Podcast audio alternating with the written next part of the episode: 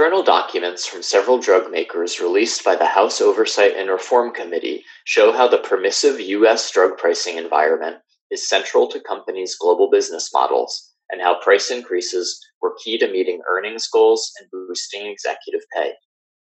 At a hearing Wednesday, executives testifying from Bristol Myers Squibb and Teva Pharmaceuticals, and a former executive from Celgene Incorporated, which was acquired by Bristol Myers Squibb last year, defended decisions to raise prices and emphasized that profits from top selling drugs supported research in other areas.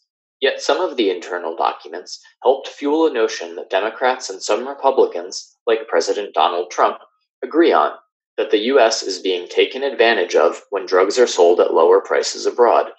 The reports put a spotlight on multiple myeloma treatment Revlimid by Celgene and Bristol Myers Squibb, and the multiple sclerosis treatment Copaxone by Teva. The companies consistently raised prices in order to meet earnings goals, and when those goals were met, executive bonuses increased, the report said. The hearing occurred after 18 months of investigations involving more than 1 million pages of company documents.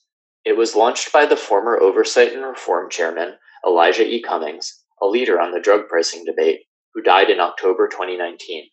House Democrats used the findings to argue that legislation is needed to let the U.S. government negotiate prices through Medicare. House Democrats passed a bill last year that would do that for some of the drugs that cost the U.S. healthcare system the most.